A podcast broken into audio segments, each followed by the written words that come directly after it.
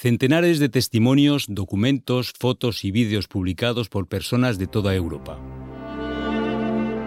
Mi Historia es un proyecto colaborativo del Parlamento Europeo en el que convergen la historia y las vidas de los ciudadanos europeos.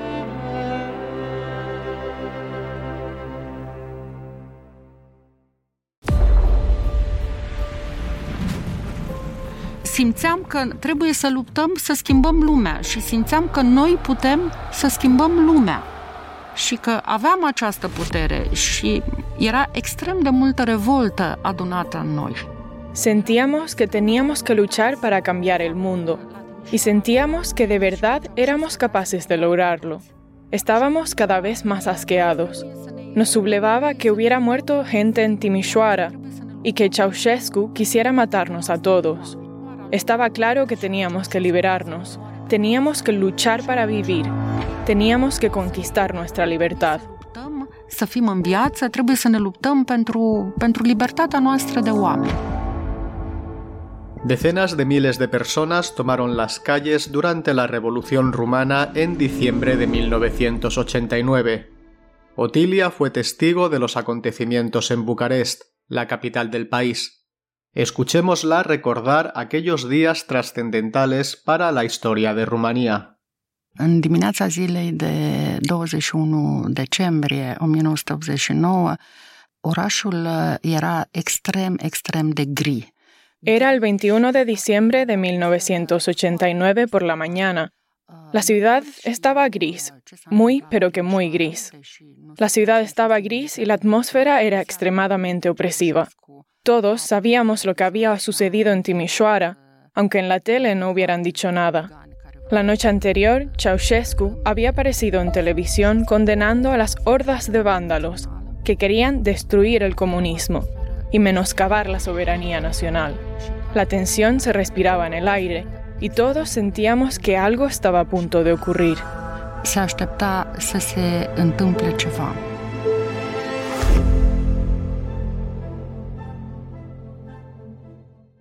Otilia es de Atsut, una pequeña localidad del este de Rumanía. Se mudó a Bucarest para estudiar. Para empadronarse temporalmente en la ciudad, la policía tenía que sellarle el carné de identidad. La casualidad quiso que aquel día tuviera que ir a la comisaría. Dar în momentul în care am coborât din casă și am trebuit să mă urc la metrou la stația Piața Romană, Tenía que subir hasta Plaza Romana para coger el metro, pero al salir de casa pensé que mejor ir andando. Tenía que ver qué estaba pasando en la ciudad, así que fui a pie desde la Plaza Romana hasta la Plaza de la Universidad. El día anterior, tras denunciar públicamente a las hordas de vándalos de Timișoara, Ceausescu había convocado una gran concentración popular en la Plaza de la Sala del Palacio, o Plaza de la Revolución, como se llama ahora, y la gente iba para allá. Era un espectáculo muy lamentable. Miles y miles de personas salían de las bocas de metro. Iban en grupos con los otros trabajadores de su empresa o línea de producción. Llevaban todo tipo de pancartas en las que se leía Larga vida Ceausescu, con el retrato de Ceausescu o de Elena Ceausescu. A medida que avanzaba, mi indignación iba en aumento. ¿Por qué esta gente no dice nada? Ha habido muertos en Timișoara.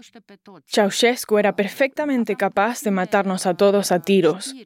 Las noticias de Timișoara llegaban con cuentagotas, pero sabíamos que había sido una masacre. Y mientras tanto, en Bucarest parecía que estábamos en otro mundo. Aquí marcaban el paso las insufribles proclamas de los congregados. ¡Viva Ceausescu! ¡Viva Elena Ceausescu! ¡Viva el comunismo! Aquello era sencillamente insoportable. No tenía palabras. Estaba totalmente horrorizada. Esta gente ni tiene el valor de protestar, de alzar la voz. Pero yo tampoco me atreví a decir nada. Solo los miré. Los miré y traté de transmitirles lo que sentía. Sois unos cobardes. ¿Pero qué estáis haciendo?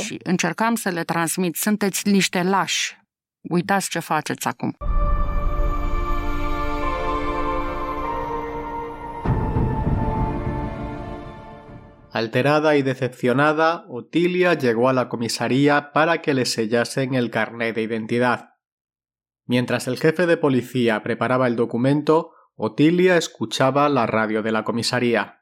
Recuerda su sorpresa y su emoción, pero también su desasosiego al escuchar en la radio nacional cómo la gente abucheaba a Ceausescu. Nu ne așteptam, nu, nu, nu, nu ne așteptam, credeam că nu se poate întâmpla nimic. No me lo esperaba. Pensábamos que nunca cambiaría nada, que Ceausescu se quedaría para los restos y que el comunismo no tendría fin. El coronel me dijo, Otilia, aquí tienes tu certificado, tu permiso de residencia. Vete a casa, coge el tren y vuelve a Adjud. No vayas al centro. Y me acompañaron hasta la puerta de la comisaría. Con educación repitió, adiós, vete a casa, coge el tren y vuelve a Adjud. Otilia ignoró el consejo del coronel de regresar a la seguridad de su ciudad natal. En su lugar, cogió el metro en dirección al centro de la ciudad. La piața universității era un, pentru mine un peisaj apocaliptic. Las escenas en la plaza de la universidad me parecían apocalípticas.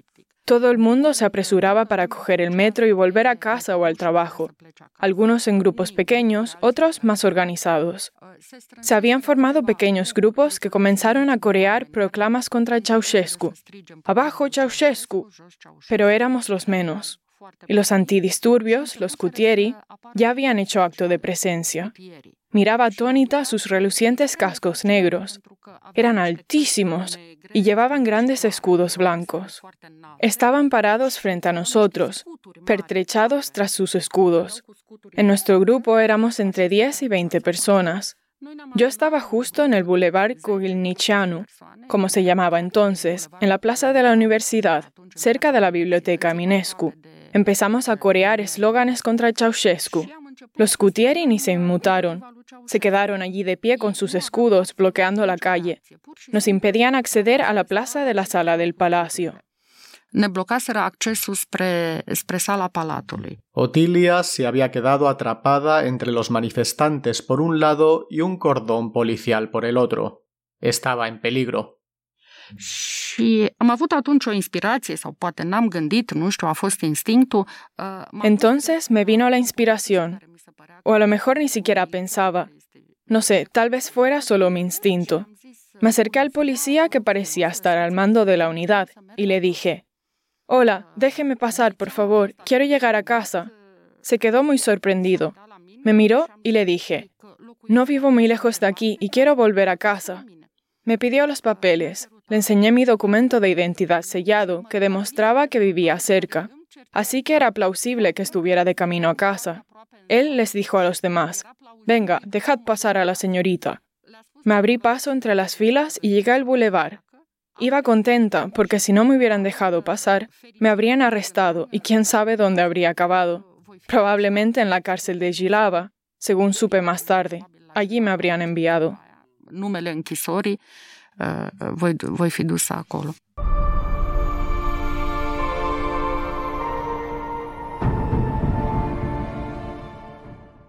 Otilia se dirigió al Boulevard Magueru. Acabó uniéndose a otro grupo de manifestantes que también estaba rodeado por cordones de antidisturbios. El ejército y los vehículos blindados iban bloqueando poco a poco las calles aledañas. Para evitar un baño de sangre, los manifestantes comenzaron a cantar y ofrecer flores a los soldados. Tancurile au început să ne, să ne fugărească. Era la piața romană, era un Llegaron vehículos blindados para disolvernos. Había una rotonda en la plaza romana y la fueron rodeando para dispersarnos. No nos dispararon. Oímos estallidos y explosiones, ruidos de todo tipo, pero venían de la plaza de la universidad. Decidí ir a casa de una tía mía que vivía en otra zona, en el distrito militari, para poder seguir en la tele o en la radio lo que estaba ocurriendo en el país. Así que me fui a casa de mi tía y pasé allí la noche. Los ruidos apenas me dejaron dormir. Aviones, helicópteros, proyectiles trazadores. Sonaba como si estuviésemos en guerra. Nosotras estábamos en un décimo piso. Yo me preguntaba qué pasaría si empezaban a disparar, si las balas atravesarían el techo y si estaría viva al día siguiente. Plafonul de la etajul 10 și dacă a doua zi mai sunt în viață.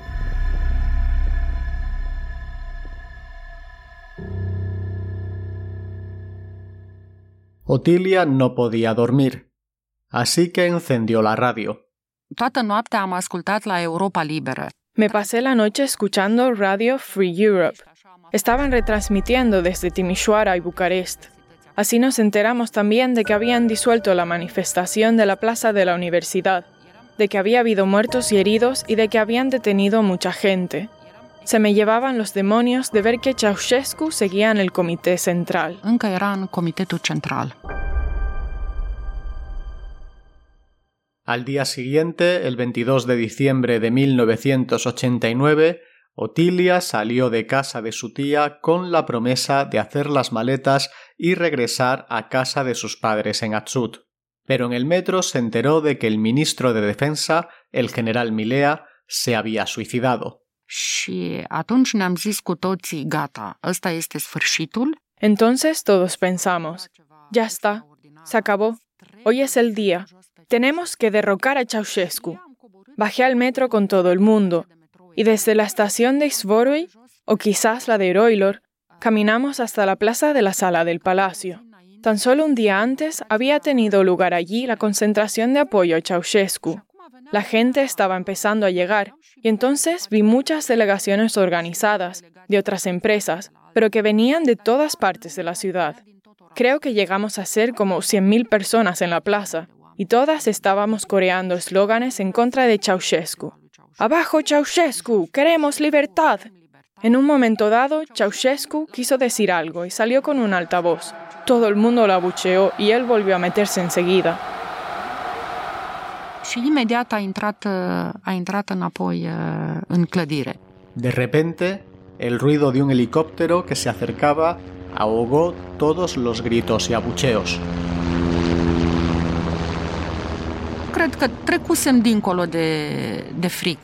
Creo que habíamos llegado a un punto en que ya no teníamos ni miedo. Al menos yo no lo tenía. Sentía que estaba haciendo historia, que estaba luchando contra Ceausescu, que era fuerte, que podía lograr cualquier cosa. Sí que se me pasó por la cabeza que si sacaban una ametralladora acabaríamos todos muertos. Pero del helicóptero no salió ninguna ametralladora. En vez de eso, comenzaron a llover panfletos. Los habían escrito a máquina en papel amarillento, probablemente esa misma mañana o la noche anterior. Había miles. Iban dirigidos a los estudiantes. Queridos estudiantes, no os dejéis engañar por los grupos de interés imperialistas. Continuamos gritando, coreando consignas contra Ceausescu. El ambiente era absolutamente increíble. No sabíamos si nos atacarían, si nos dispararían, si cargarían los blindados, si saldríamos de ahí vivos o muertos. En un momento dado, el helicóptero aterrizó sobre el edificio del Comité Central. Estuvo allí un rato antes de volver a despegar. Entonces, las puertas del edificio del Comité Central se abrieron de par en par y la gente empezó a entrar. Mientras la gente entraba en el edificio, Ceausescu se marchaba en el helicóptero. Alguien dijo, no sé quién, el dictador ha huido. Dictatorul a fugit. La explosión de alegría entre los manifestantes fue increíble. A fost o explozie extraordinară de bucurie. Hubo un gran estallido de alegría.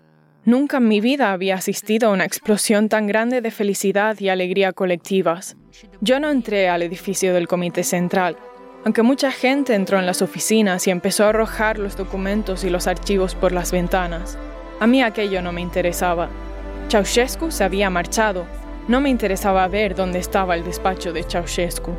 Mientras tanto, la ciudad entera se había echado a la calle. Éramos cientos de miles de personas y todos cantábamos. Olé, olé, Ceausescu nu mai e. Olé, olé, Ceausescu ya se fue. Și toată lumea cânta Ole, ole, Ceaușescu nu mai e. Para Otilia, este también fue un momento de gran alegría personal. Realmente nu am cuvinte. Las palabras no bastan para describir lo que sentí aquellos dos días, desde el increíble estallido de alegría hasta la liberación del miedo, pasando por el coraje de gritar contra Ceausescu ante los blindados y las balas, cuando no sabías si seguirías con vida cinco minutos más tarde, si te aplastaría un blindado, si morirías. Aprendí que era valiente, algo que no sabía hasta entonces, que tenía restos, que era una mujer que podía luchar por la libertad, por los derechos. Antes no era consciente de que yo albergara esa fuerza, ese arrojo. Am această putere și acest curaj în mine.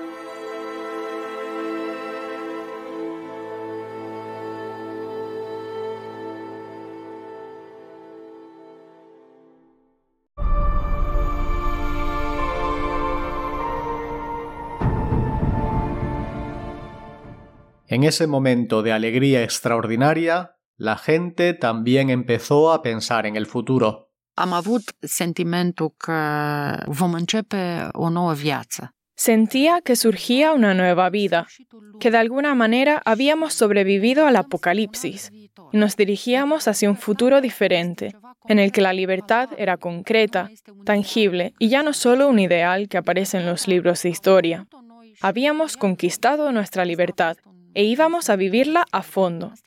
Fue un sentimiento extraordinario y me alegro de haber tenido el privilegio de comenzar una nueva vida. Am privilegiul ăsta de a începe o nouă viață. Otilia termina su historia con un mensaje. Mesajul, cred că în primul rând, este că trebuie să credem în noi, Creo que el mensaje es, en primer lugar, que tenemos que creer en nosotros mismos, en la fuerza y en la valentía que llevamos dentro, y que vale la pena luchar por nuestros derechos, por la libertad, porque incluso cuando Ceausescu estaba en el poder y los blindados patrullaban las calles y el ejército nos apuntaba con sus armas, tuvimos la osadía de creer que Ceausescu caería en algún momento, aunque nadie pudiese imaginar cuándo, aunque pareciese una utopía.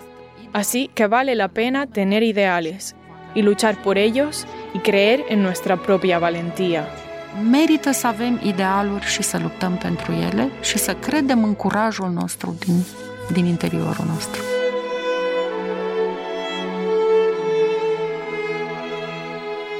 Os hemos ofrecido Mi Historia, un proyecto del Parlamento Europeo en colaboración con ciudadanos de toda Europa. Si estáis interesados en otros podcasts del Parlamento Europeo, podéis consultar la página Europarl Audio o el portal My House of European History.